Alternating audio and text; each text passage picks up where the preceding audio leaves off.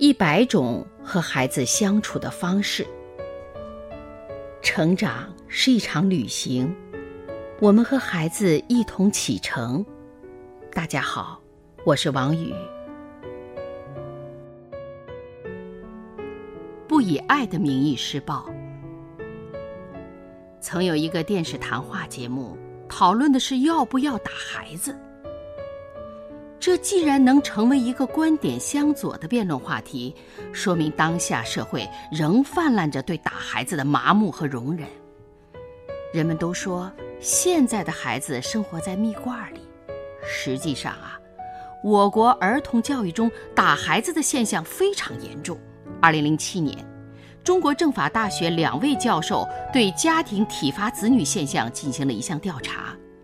在接受调查的498名大学生中，54%的人承认自己在中小学阶段经历过家长的体罚，而体罚形式中，父母动手打人的占88%。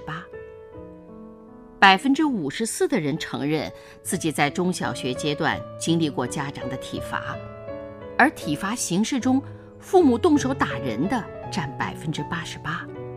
张婷的工作、人际关系等各方面都很出色，却经常在家里打骂孩子。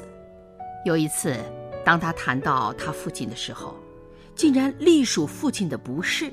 她说，小时候总是挨父亲的打，现在想想，觉得父亲当年打她的那些理由一个都站不住脚。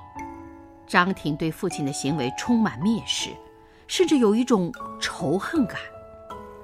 聊到孩子的时候，张婷又开始隶属孩子的不争气，讲了一串孩子该打的事实。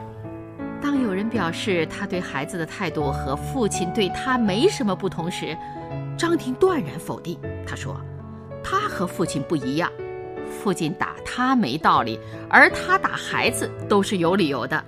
其实张婷和他的父亲都因为同一个原因打孩子，就是孩子惹自己不高兴了。他们对幼小的孩子共同的教育方式就是拳头。